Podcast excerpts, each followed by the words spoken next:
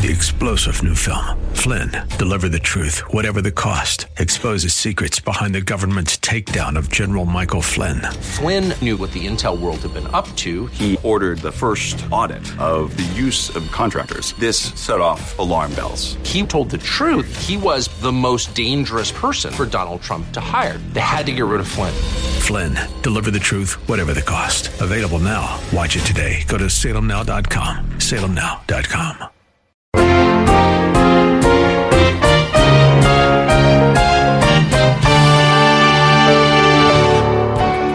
Now, it is true that we struggle with sinful selfishness, but the divine nature compels and drives us to reach out to others with selfless sacrifice. Yes, we struggle, but we're not dominated by selfishness anymore. We have the capacity to say no to ourselves. One of the fast food restaurants gave us the slogan, "Have it your way." Of all the epidemics in our world today, the worst one has to be the epidemic of self-centeredness, especially in the West. Our motto seems to be, every man for himself. We only seem to worry about what I want, what pleases me, and what makes me happy. There are a lot of people who act like they think that the rest of the world should have the goal of trying their best to make me happy. When Jesus comes into our lives, we stop serving ourselves and loving ourselves as the center of our world, and we start letting Christ be the center of our world and loving our neighbor as ourselves. This is a ministry of Lakeside Community Chapel in Clearwater, Florida, where the Word of God is always taught in a clear and consistent way. We hope today's message about loving others is a big help to you. Now, here's Pastor Steve.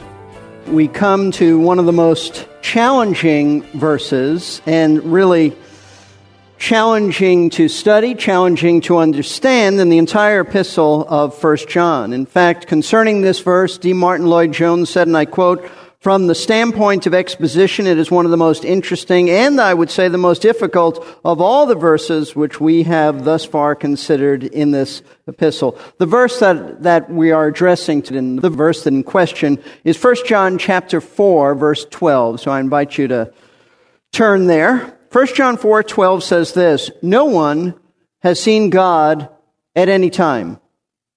If we love one another, God abides in us, and His love is perfected in us." Now, what is so challenging about this verse is that it seems to come out of nowhere.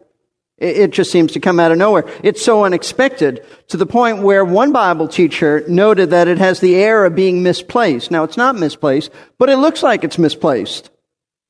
What he means by that is that it is so abrupt, it doesn't seem to fit in. It doesn't seem to fit with anything that John has been saying.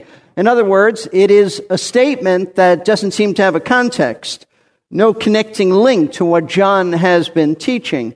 However, I would suggest to you that it is only on the surface that it appears to have no connection to what John has been teaching, but in reality, it is very connected and very pertinent to what the apostle has been teaching his readers and by way of application been teaching us. So let me remind you of what we have been studying and the message of the passage that we last examined. I want to read to you verses seven through eleven. "Beloved," John says, "let us love one another, for love is from God, and everyone who loves is born of God and knows God. The one who does not love does not know God, for God is love. By this, the love of God was manifested in us, that God has sent His only begotten Son into the world so that we might live through Him. In this is love, not that we love God, but that He loved us and sent His Son to be the propitiation for our sins. Beloved, if God so loved us, we ought also to love one another." And then he says, "No one has seen God at any time. If we love one another, God abides in us, and His love is perfected in us." Now, it's obvious from just a, a casual reading of these verses that John's message has to do with loving the brethren. I think that's rather clear.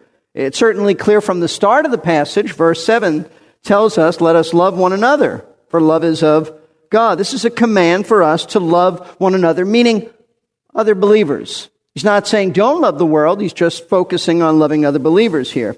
We are to love them in Christ. And then he reiterates that this is certainly the primary message of the passage when he states in verse eleven, "Beloved, if God so loved us, we ought also to love one another." So, so he is urging us, commanding us to love one another. So I think it's safe to say that loving one another, loving other Christians, is what John wants us to do. That's what he's emphasizing in this passage. However, this issue of loving our fellow Christians has been taught by John before. This is not the first time that he's dealt with this issue. He's dealt with it before because, as you know, as we go through, as we've gone through First John, there are a series of tests that John gives, tests that we are to apply to ourselves to see if we pass, to see if there's evidence of Christ having regenerated us. There are basically three tests throughout this letter. Number one is the test of obedience. Do we desire to obey? Number two is the test of doctrinal soundness. Do we get it right concerning Jesus Christ and the atonement? And number three is the test of love. Now, John keeps coming back basically to those three tests. He started in chapter two, verse nine, when he said, "The one who says he is in the light and yet hates his brother is in darkness until now. The one who loves his brother abides in the light, and there is no cause for stumbling in him." So that's the test. If you love the brethren, it's proof that you are one of God's people. If you don't at all, then you walk in darkness. You're not born again. He reiterated the same thing, adding a little bit more in chapter three. Verse fourteen, "We know that we have passed out of death into life because we love the brethren. He who does not love," meaning love the brethren, "abides in death." Then John goes on to define and explain what he means by loving one another. Verse sixteen, "We know love by this, that he laid down his life for us, that we ought to lay down our lives for the brethren." He defines love as laying our lives down for one another. Not necessarily physically laying our lives down, but daily giving up ourselves sacrificially for others. And then he defines it even further when he says in verse seventeen and following, "Whoever has the world's goods and sees his brother in need and closes his heart against him, how does the love of God abide in him? Little children, let us not love with word or with tongue, but in deed and in truth. We'll know We will know by this that we are of the truth and will assure our hearts before him." So he explains that love is not just talking about it. Love is doing something. Love is giving of ourselves and our resources to help one another. So John has already spoken in this epistle about Christians, about loving other Christians as an objective test, as the evidence for whether we really have come to know Christ, because he says true Christians do love the brethren. Now, even though, and this is the balance, even though we fail so often in this area of love, we do desire to be more consistent in loving others.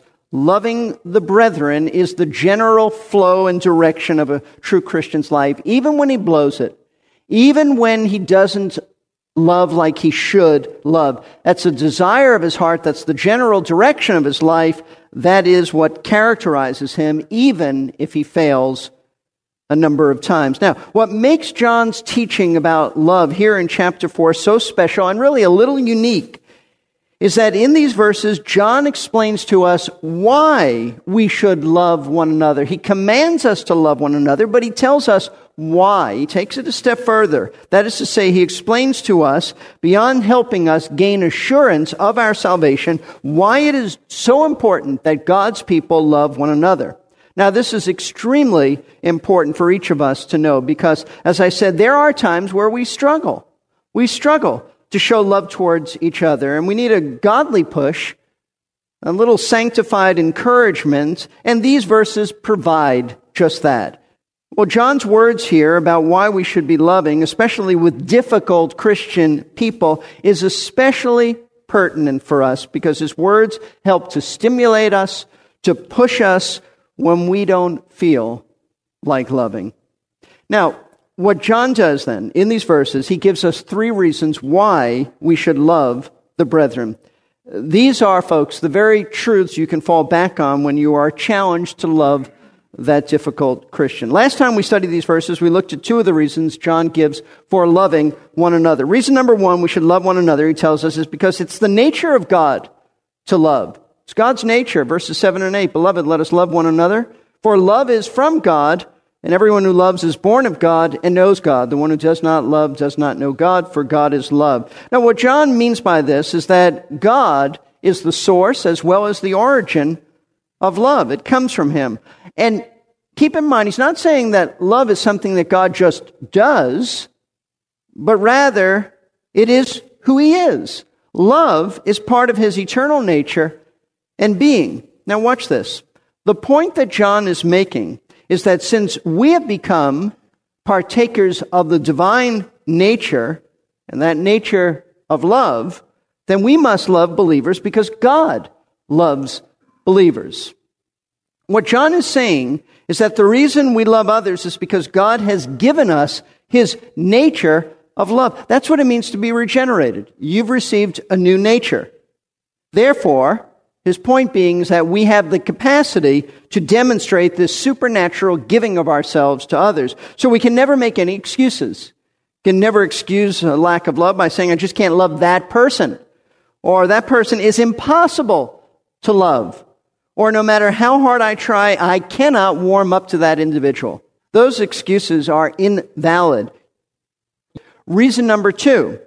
Second reason we should love the brethren is because God displayed his love by Christ's sacrificial death, and that is an example for us. Notice verses nine and ten. By this the love of God was manifested in us, that God has sent his only begotten Son into the world so that we might live through him. In this is love, not that we love God, but that he loved us and sent his Son to be the propitiation for our sins. Now what John means by this statement, these statements, is that God, who is love, has preeminently shown his love to us by sending his Son into the world. He sent his Son into the world so that we might have eternal life. Now, God has demonstrated his love not only at the cross, but preeminently at the cross. And this was accomplished by the death of Christ. That's how we received eternal life. He died for our sins, which satisfied the holy justice of God. That's what propitiation means. So, what is John's point then in telling us about God's love for us in Christ? Well, he tells us his point in verse eleven. Here's the application. Beloved, if God so loved us, meaning if God loved us this way, then we also ought to love one another. He's motivating us to follow God's example of love by demonstrating the same kind of sacrificial and selfless love with our fellow Christians. That's his point. We want to spend the remainder of our time together looking at the third reason that John gives for why we should love the brethren, which is because God's love is seen in our love. Verse twelve. No one has seen God at any time. If we love one another, God abides in us and his love is perfected in us. John starts off by making a statement that does not seem to fit his argument. And that's the question.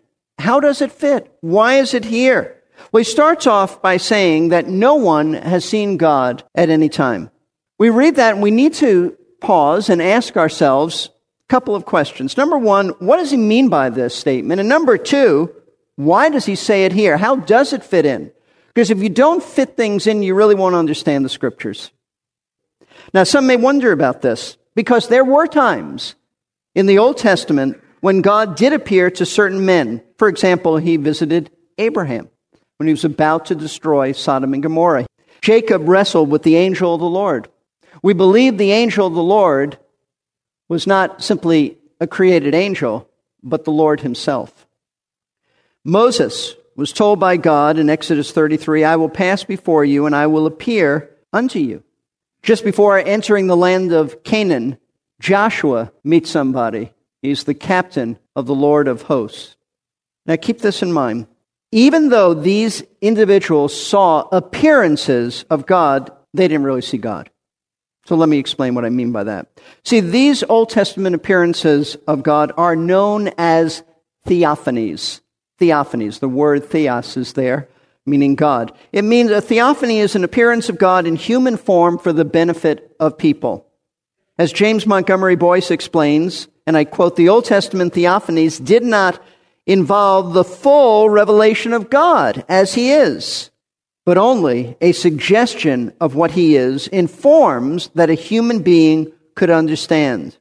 What he's saying is that these theophanies were appearances of God. We actually believe they were appearances of Christ himself, the second person of the Trinity, before he came into this world as Jesus of Nazareth. Sometimes a theophany is called a Christophany, an appearance of, of Christ before the incarnation. But even still, even still, they were not revelations of God, these theophanies, in the fullness of his essence and his glory. You see, what John is saying here in First John four twelve is that no man has ever seen God in his fullness or in his complete essence. Some only caught glimpses of him in human form for the specific, for certain specific purposes, but they didn't see God as God, not in his fullness, not in all of his glory. Even Jesus Christ, though he is fully God, in him we still don't see God in his full and complete essence and glory. We see him as the God-man, revealing and declaring the character of God, and that is in no way to take away from his deity. So that's what John means. We know what he means, that no human being has ever seen God as God in the fullness of his essence. So we need to ask ourselves, then why in the world did John bring this up at this point? How does this connect? How does this fit? What does this have to do with loving the brethren? Here's the answer, and hang on to your pews. What John is saying is that although no one has ever seen the invisible God in all of his glory, yet when we love one another, people see his love, because we put his love on display. Did you get that? This is a remarkable truth. When we love the brethren, others get to see God in us. Not in his fullness, but at least they get to see his love. This is an amazing truth. And John adds to it that if we love one another, it confirms two things. Number one, he says that God abides in us, meaning that if we really do love other Christians, it confirms that God lives in us. He indwells us. He's given us a new nature, but he's also given us the Holy Spirit.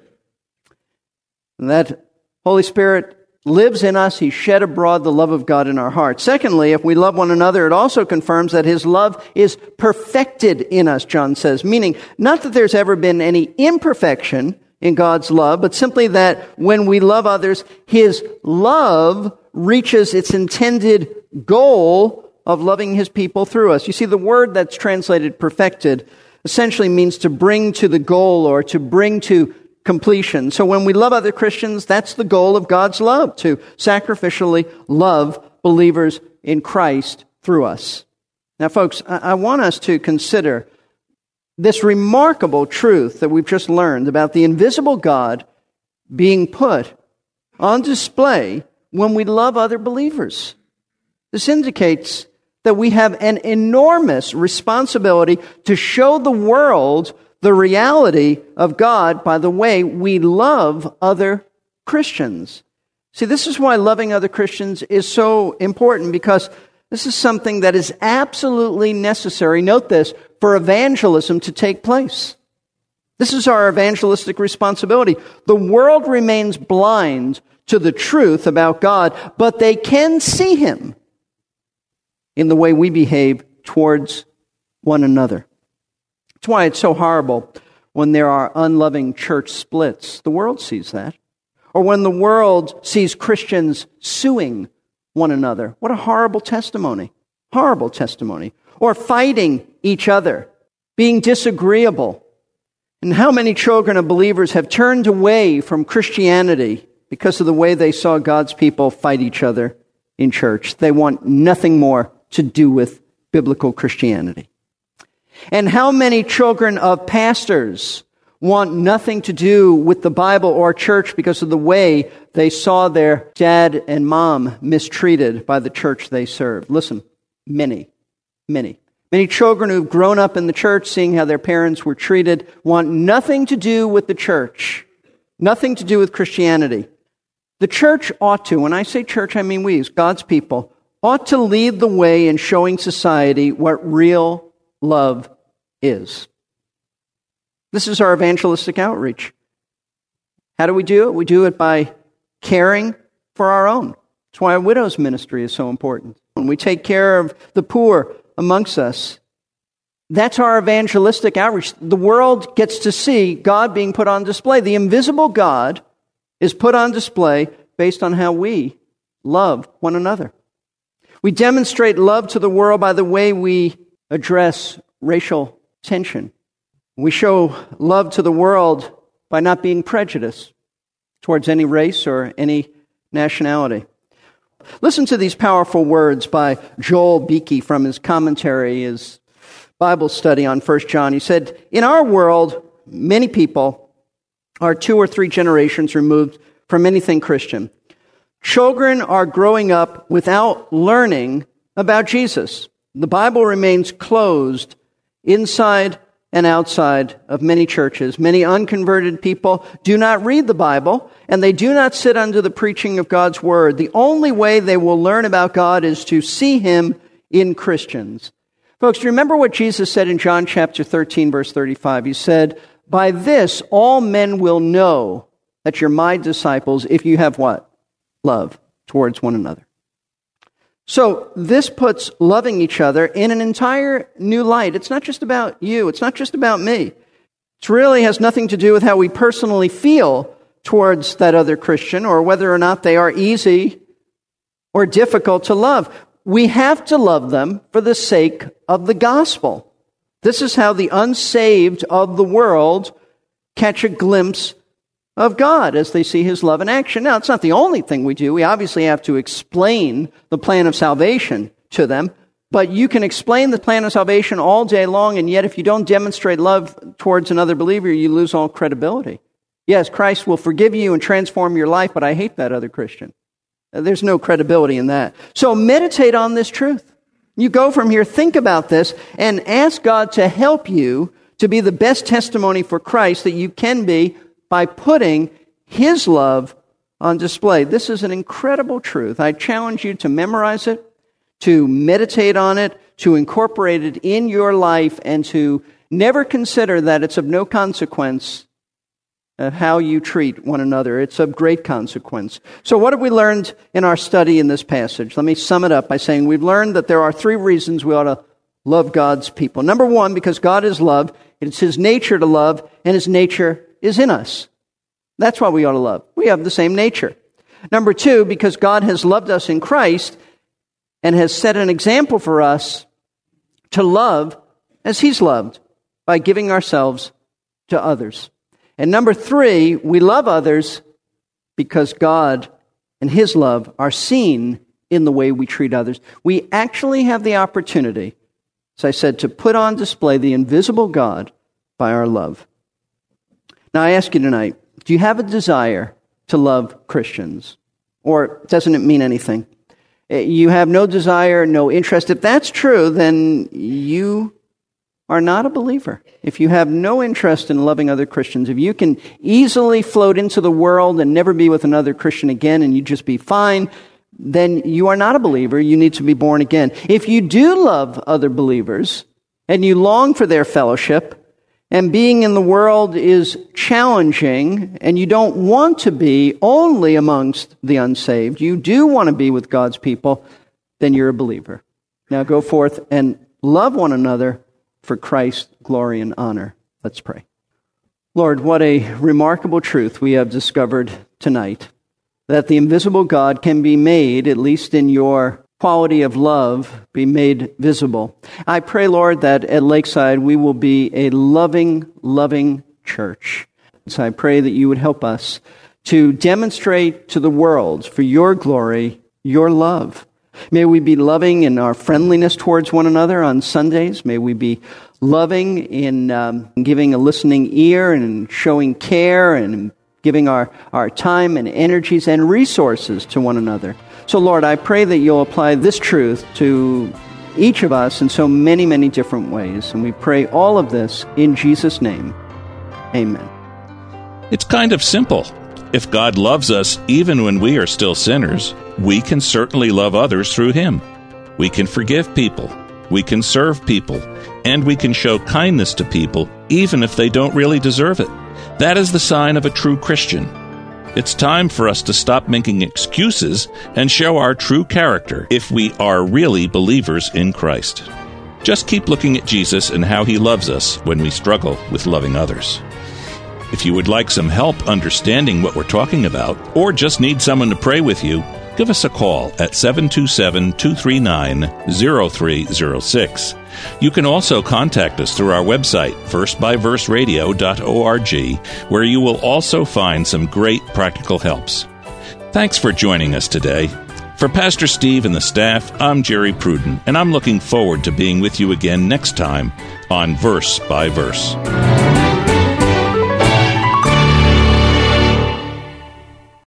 Three-star General Michael J. Flynn, head of the Pentagon Intelligence Agency, knew all the government's dirty secrets. He was one of the most respected generals in the military. Flynn knew what the intel world had been up to. He understood its funding. He ordered the first audit of the use of contractors. This set off alarm bells. The explosive new documentary, Flynn, Deliver the Truth, Whatever the Cost, and covers the facts behind this scandal. Flynn told the truth. He was the most dangerous person for Donald Trump to hire. I find out the worst enemy that I'm going to face in my life is right here in America. They took my assessment and they wanted me to change it. And I was like, I'm not changing it. They had to get rid of Flynn.